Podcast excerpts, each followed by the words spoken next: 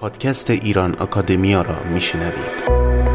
نخستین اکادمی فارسی زبان آنلاین علوم انسانی و اجتماعی فراتر از مرزهای جغرافیایی تحصیل بدون سانسور تحصیل رایگان فرصتهای برابر هوای تازه.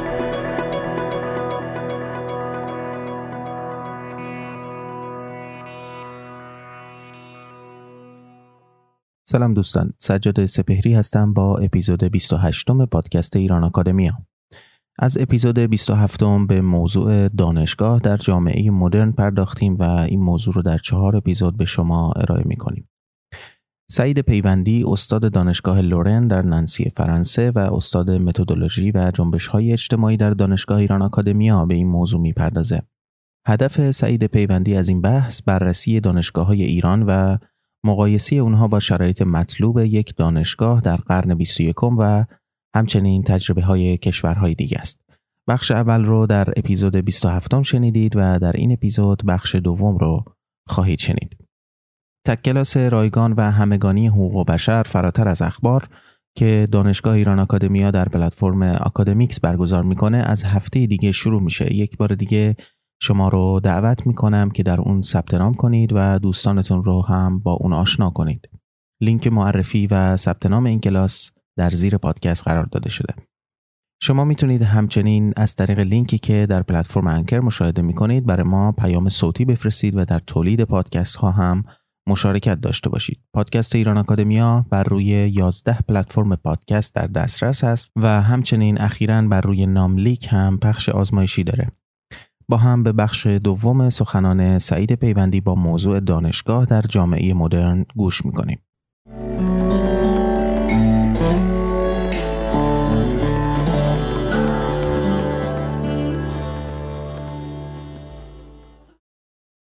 مجموعه بحثایی را که از هفته پیش من شروع کردم و در طول چند هفته ارائه خواهد شد درباره کارکرد دانشگاه در جامعه امروزی و اهمیت دانشگاه در جامعه امروزی است و همینطور جایگاه و نقشی که آزادی های آکادمیک برای دانشجو و استاد و همینطور برای پیشرفت علم و جامعه داره. هدف از این بحث مقایسه شرایط ایران هست با بقیه جاهای دنیا به خصوص با کشورهای پیشرفته و اینکه در ایران در حقیقت دانشگاه در چه وضعی هستن و اگر اون رو بخوایم مقایسه بکنیم با کشورهای پیشرفته احتمالا دارای چه کمبودها و نارساییهایی هست. هفته پیش شروع کردم از سابقه دانشگاه در ایران و گفتن اینی که در حقیقت اگر دارالفنون را به عنوان اولین نهاد آموزشی بین دوره متوسطه و عالی بخوایم حساب بکنیم 170 سال تقریبا 160 و چند سال از تأسیس یک نهاد مدرن آموزشی در ایران میگذره. ولی بحث بر سر اینه که آیا نهادهای آموزشی که گاه به تقلید از غرب در ایران یا در ادامه تجربه غرب در ایران به وجود اومدن دارای همون ویژگیهایی هستند که نسخه اصلی این نهادها در کشورهای دیگر و به ویژه کشورهای پیشرفته یا خیر. یکی از ورودی های اصلی این بحث چند چون وجود آزادی های آکادمیک در محیط های دانشگاهی و علمی است. تعریفی هفته پیش ارائه شد از آزادی آکادمی و گفته شد که در حقیقت آکادمی آزادی آکادمیک به معنای امکان آموزش و پژوهش در دانشگاه بدون ترس خطوط قرمز و فشارهای بیرونی است. استاد و دانشجو باید بتونن در حقیقت عقایدشون رو آزادانه بیان بکنن و به خاطر بیان و نشر عقاید و یافته های علمی در جریان پژوهش و آموزش مورد تعرض هیچ نهاد غیر دانشگاهی یا دانشگاهی قرار نگیرن اونچه که امروز در دنیا به اون آزادی های آکادمی گفته میشه در حقیقت در چارچوب این تعریف فقط معنا داره. همچنین در هفته پیش من تکیه کردم که آزادی آکادمیک در دو قرن پیش نقش بسیار اساسی در پیشرفت علمی و دانشگاهی در دنیا بازی کرده و همینجور پیشرفت جوامع در به خصوص در کشورهای توسعه یافته و دانشگاه در حقیقت در مرکز این توسعه علمی فنی و اجتماعی بوده برای اینکه مغز متفکر این جامعه بوده و جامعه مدرن در حقیقت این امکان را به دانشگاه داده که چنین نقشی رو در جامعه بازی بکنه و بتونه در حقیقت موتور اصلی تحولات علمی و فنی و اجتماعی در جامعه باشه. در ایران همونجوری که به طور گذرا هم در هفته پیش اشاره شد ما با همیشه چالش آزادی های آکادمیک و استقلال دانشگاه روبرو بودیم چه در گذشته های دورتر از ابتدایی به وجود آمدن نهادهای آموزشی اما به ویژه پس از سال 1357 در حقیقت این موضوع به صورت یک چالش اساسی برای دانشگاه در اومده. برای اینکه پس از انقلاب فرهنگی سال 1359 که هدفش اسلامی کردن دانشگاه بوده پای دولت و نهادهای غیر دانشگاهی بیش از همیشه به درون دانشگاه باز شده و این نهادها حضور دائمی دارن و نظارت می‌کنن بر کار دانشگاه دانش استادان و دانشجویان. و این در واقع یک اختلال جدی در اون چیزی است که ما در همه دنیا بهش استقلال دانشگاه میگیم و آزادی های آکادمی که مانند اکسیژن برای تنفس برای دانشگاه در واقع ضروری است. بنابراین بحث این هفته به هفته های بعد هم بازگشتی است به تجربه ایران بازخانی اونچه که در دهه های گذشته در ایران گذشته در رابطه با دانشگاه به خصوص از ورودی آزادی آکادمیک و استقلال دانشگاه. و همینطور گذری است به تجربه کشورهای دیگه و تعاریفی که در این حوزه وجود داره و, و در واقع مسائل و حرفهایی است که در مورد دانشگاه آزادی آکادمیک و استقلال آموزش عالی در این یا اون کشور مطرح میشه. پرسش مهمی که شاید برای همه شما پیش بیاد اینه که آیا در همه دنیا دولت ها در کار دانشگاه و پژوهش به همون گونه که در ایران دیده میشه دخالت می‌کنن آیا چنین چیزی مشروط و متداول است؟ خیلی از مسئولین سیاسی در ایران و یا حتی خیلی موقع در بین افکار عمومی و خبرنگاران یا کنشگران اجتماعی یا کسان دیگه ای که در مورد دانشگاه حرف می‌زنن همیشه گاه به این ترتیب مطرح میشه که گویا به حال دانشگاه نهادی است که باید تحت نظر دولت باشه و دولت باید حق داشته باشه که در امور دانشگاه دخالت بکنه و در امور پژوهشی دخالت بکنه و به عنوان نماینده جامعه به دانشگاه بگه که چه چیزهایی را باید تحقیق بکنه یا چه چیزهایی را باید بگه و چه چیزهایی را نمی‌تونه بگه و دارای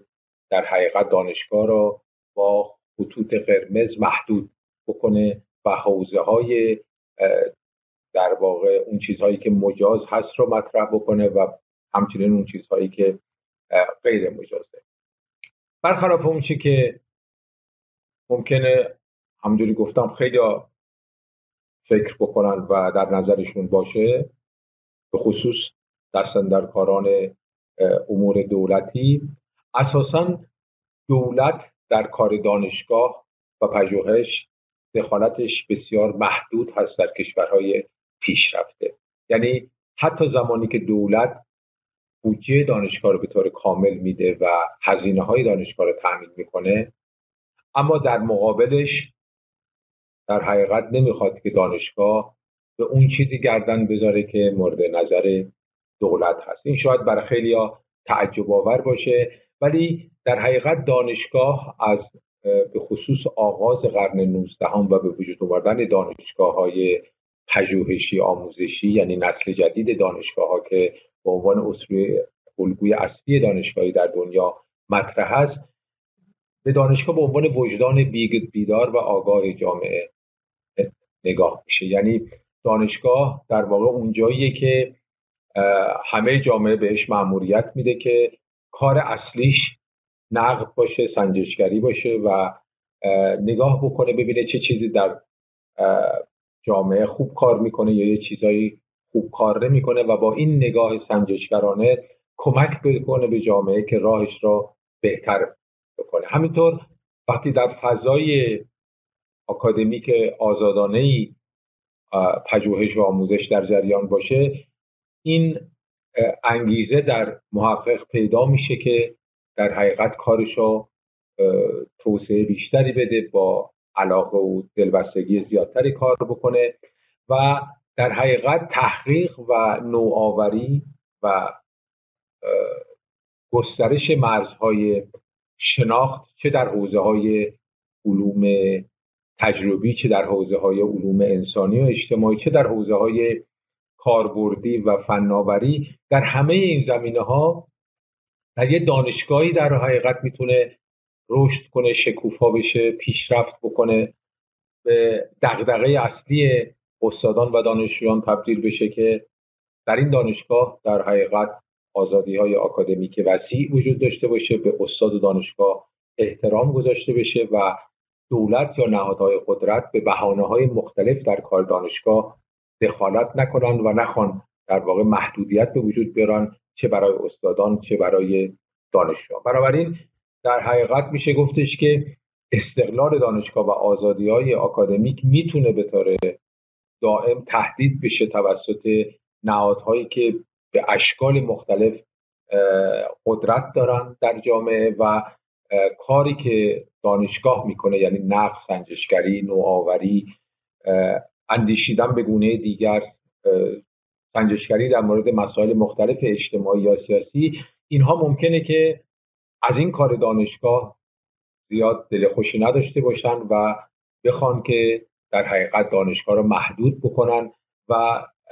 یک حقیقت واحدی را از بالا به دانشگاه تحمیل بکنن و دانشگاه رو وادار بکنن که به یک گونه فکر کنه یا در این یا آن جهت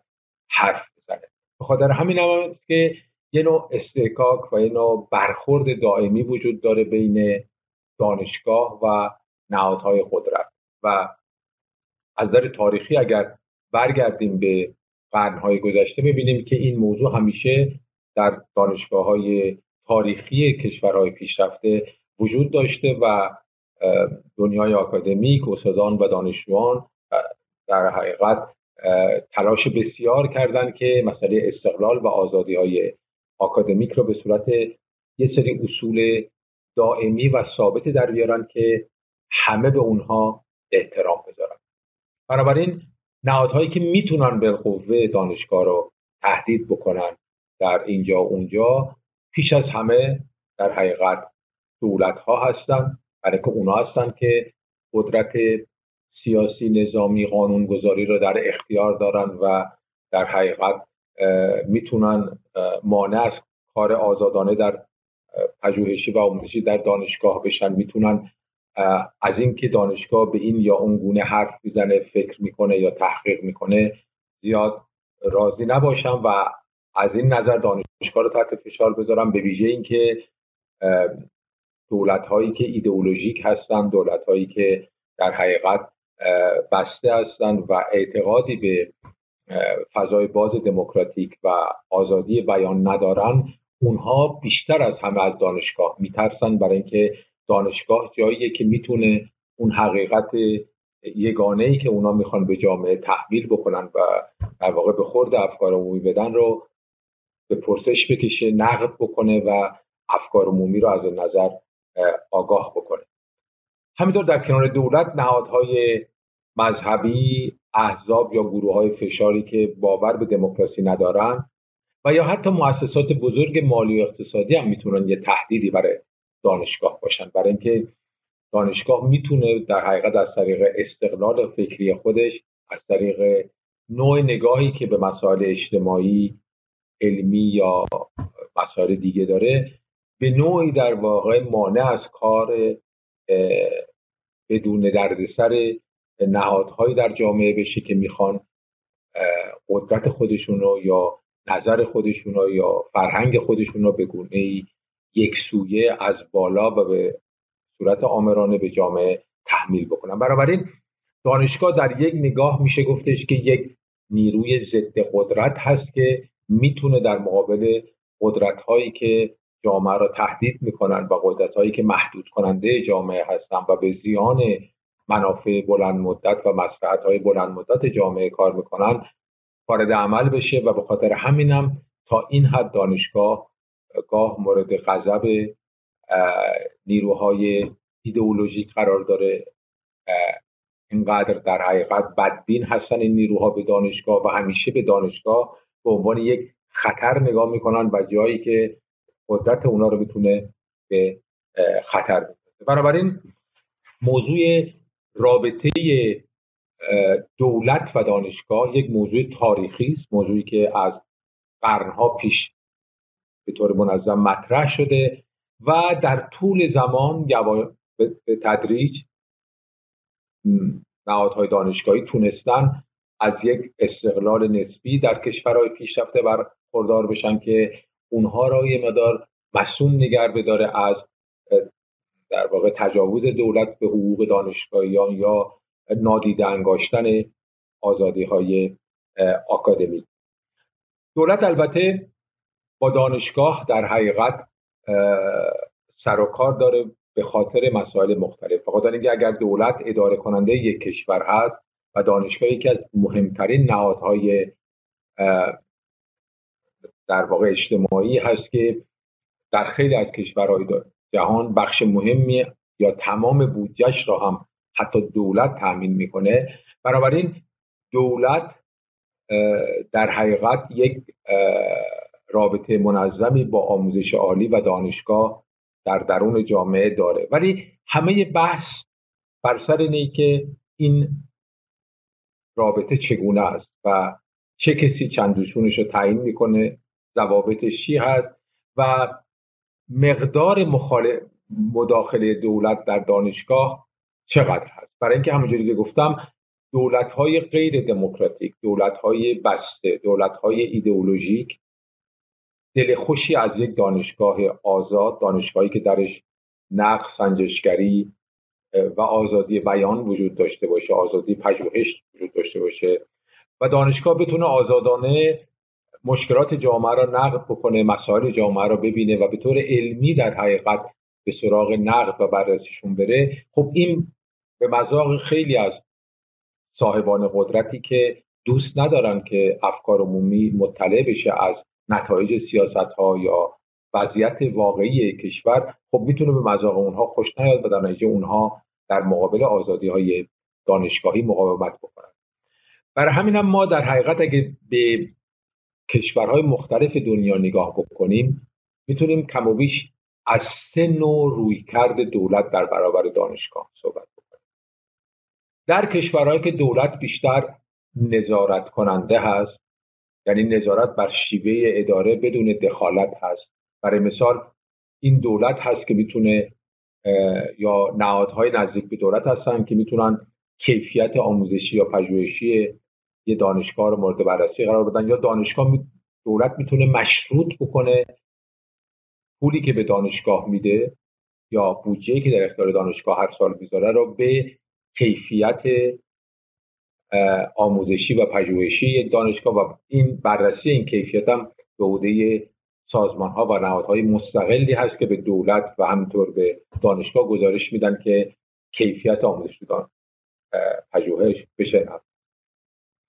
می‌تونیم با دولت های هدایتگر هم سر و کار داشته باشیم. یعنی دولت هایی که به طور همه جانبه دخالت نمی‌کنن در دانشگاه ولی سعی می‌کنن که سمت و سوی سیاست ها یه دانشگاه رو تعیین بکنن و تا حدودی هم به آزادی ها و آزادی های اکادمیک و استقلال دانشگاه احترام بذارن. ولی جهتگیری های که دانشگاه توسط دولت تعیین میشه به خاطر اینکه دانشگاه باید در خدمت جامعه و در خدمت هدفهای علمی اجتماعی و تکنولوژیکی یا اقتصادی بلند مدت جامعه باشه. چون دانشگاه هم نیروی انسانی کارآمد را تربیت می‌کنه و هم جایی است برای پژوهش های علمی و نوآوری های بزرگ علمی و فناوری و همینطور جایی است در مورد که در آن در مورد جامعه پدیده های اجتماعی یا انسان فکر میشه و برخورد سنجشگران میشه. بنابراین حضور این نهاد برای یک دولت هدایتگر بسیار مهم است و دولت سعی می‌کنه تنظیم کننده در حقیقت دانشگاه باشه. و بالاخره ما با دولت مداخله جو سر و کار داریم در تجربه های بین المللی سومین روی کردی که یک دولت می‌تونه در برابر دانشگاه داشته باشه. و دولت مداخله جو کارش اینه که در امور دانشگاه به طور مستقیم دخالت بکنه و نذاره که دانشگاه یک کارکرد طبیعی و متعارف داشته باشه. یعنی به دانشگاه بگه چه کارهایی را می‌تونه بکنه و چه کارهایی را نمی‌تونه بکنه. استادان و دانشجویانی که این خطوط قرمز زیر پا می‌ذارن با اونا برخورد بکنه اونا رو مجازات بکنه و یا نظارت امنیتی بر دانشگاه داشته باشه. بنابراین ما با سه روی کرد دولتی مواجهیم که در مجموعه که حدود دویست کشور جهان می‌تونید یکی از این اشکار را در هر کشوری ببینید. گاه دولت فقط نظارت کننده است. کشورهای پیشرفته جزو این محدوده هستند. گاه دولت ها هدایتگرن یعنی دخالت فعالتری دارن و گاه دولت ها مداخله جوان و این بیشتر مربوط میشه به کشورهایی که در اونها آزادی نیست. کشورهایی که یه حکومت ایدئولوژیک دارن و کشورهایی که دولت در حقیقت به آزادی های دموکراتیک و جامعه مدنی اعتقادی نداره حالا اگر بخوایم به سراغ آزادی های آکادمیک با این تعاریف بریم در کشورهای مختلف قبل از اینکه به ایران بپردازیم می‌تونیم بگیم که آزادی های آکادمیک در کشورهای مختلف پیشرفته دنیا اگر مقایسه بکنیم می‌تونیم اروپا رو برای مثال نگاه بکنیم برای اینکه این دانشگاهی که امروز همه دنیا می‌شناسه اصلش از اروپا بوده یعنی اولین اولین دانشگاه های نمونه در اروپا وجود اومدن. الگوی مسلط کنونی یعنی دانشگاه آموزش و پرورش هم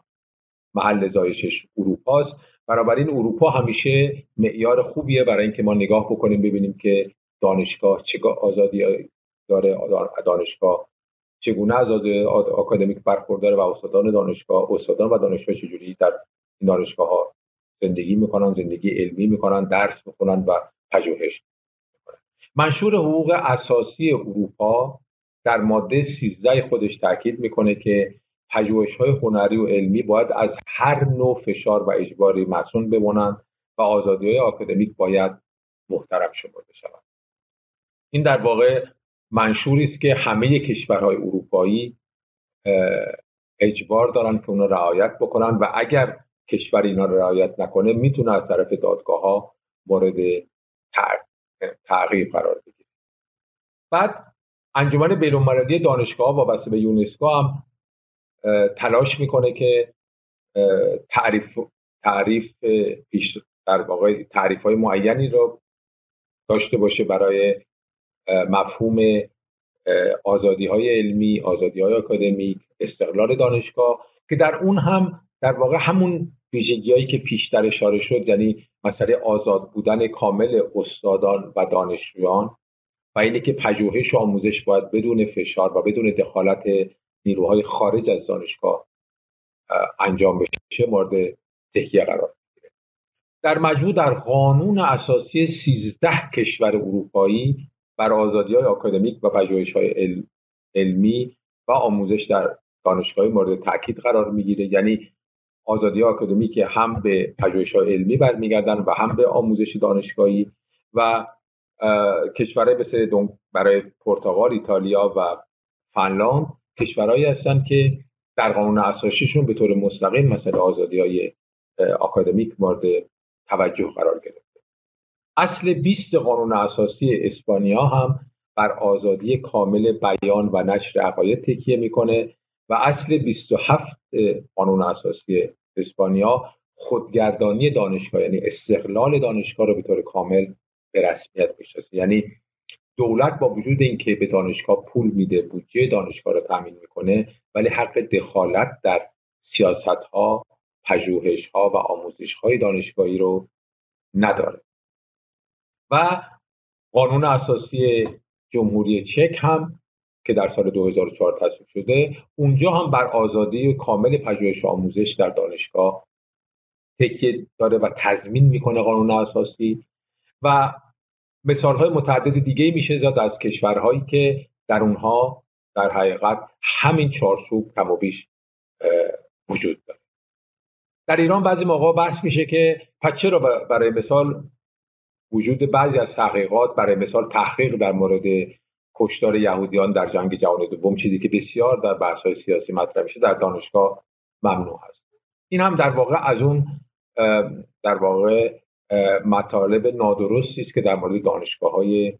اروپایی و یا دانشگاه های کشورهای پیشرفته گفته میشه. ما هیچ منعی در دانشگاه های اروپایی یا کشورهای پیشرفته برای تحقیق درباره این یا آن مسئله نداریم. آنچه که در واقع در منشور دانشگاه تکیه میشه که نباید در موردش استاد یا دانشجو در حقیقت خطا بکنه. اینه که ما از مرزهای عبور بکنیم که برمیگردن به برای مثال افکار نجات پرستان یعنی کسانی که افکار نجات پرستانه رو ترویج می‌کنن یا کشتارهای بزرگ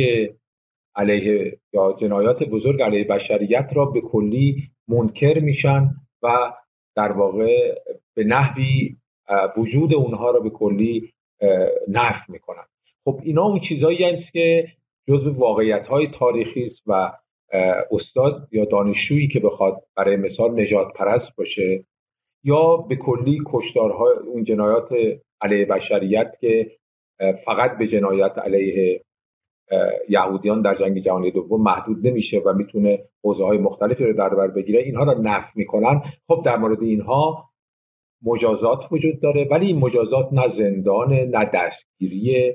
نه اخراج از کار هست. اینها مجازات های انضباطی است که در دادگاه های دانشگاهی در کمیته های انضباطی دانشگاهی می‌تونه مورد بررسی قرار بگیره و استاد یا دانشجویی به خاطر این یام برخورد در حقیقت برخورد انضباطی باید صورت بگیره بدون اینکه صحبت از دستگیری زندان یا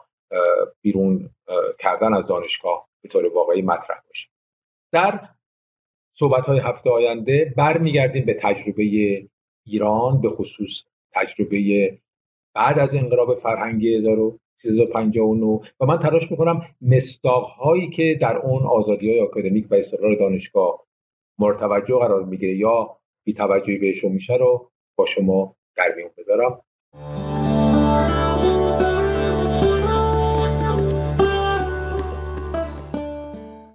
سخنان سعید پیوندی استاد دانشگاه لورن فرانسه و استاد دانشگاه ایران آکادمیا با موضوع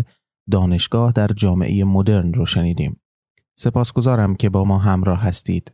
اگر این پادکست رو سودبخش ارزیابی می کنید، اونو با دوستان و آشنایانتون به اشتراک بگذارید و در نشر دانش بکوشید. تا دوشنبه دیگر و اپیزودی تازه. بدرود.